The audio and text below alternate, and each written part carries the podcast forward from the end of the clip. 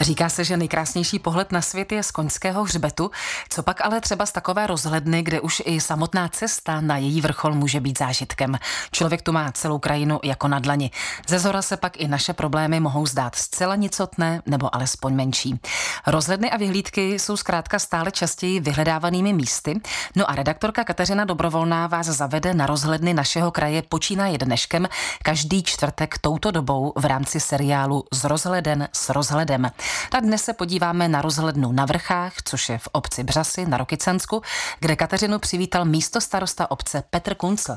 Tenhle ten útvar tady není postavený jako rozhledna původně, ale je to jako datový převaděč, protože obec Břasy má nainstalovaný kamerový systém a protože jsme potřebovali ty data přeposlat na radnice a tak dále, slouží to jako datový převaděč i poskytovatelům internetu. Že to bude zároveň i rozhledna, bylo rozhodnuto následně a také jsme za to dostali ocenění stavba roku 2013.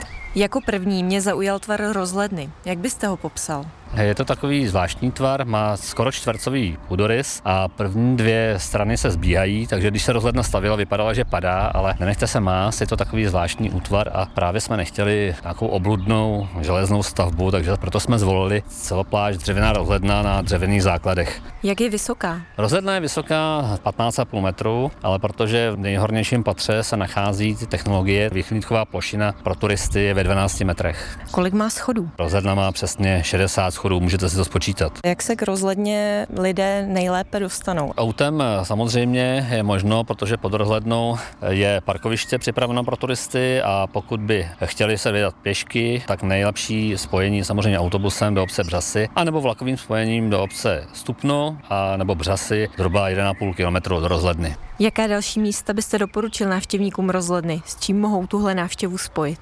Máme tady třeba naučnou stezku po stopách dolní čelnosti. Pro turisty, které zajímají sakrální památky, tak bych pozval určitě do obce Kříše, která je jednou z částí naší obce, kde máme znovu obnovenou kapli zasvěcené svatému Florianovi a svaté Barboře. No a ve stupně nádherný veliký kostel svatého Vavřince. No a nemůžu samozřejmě zapomenout na hrobku Štemberků, kde je pochován Kašpar Maria Štemberk, zakladatel Národního muzea v Praze.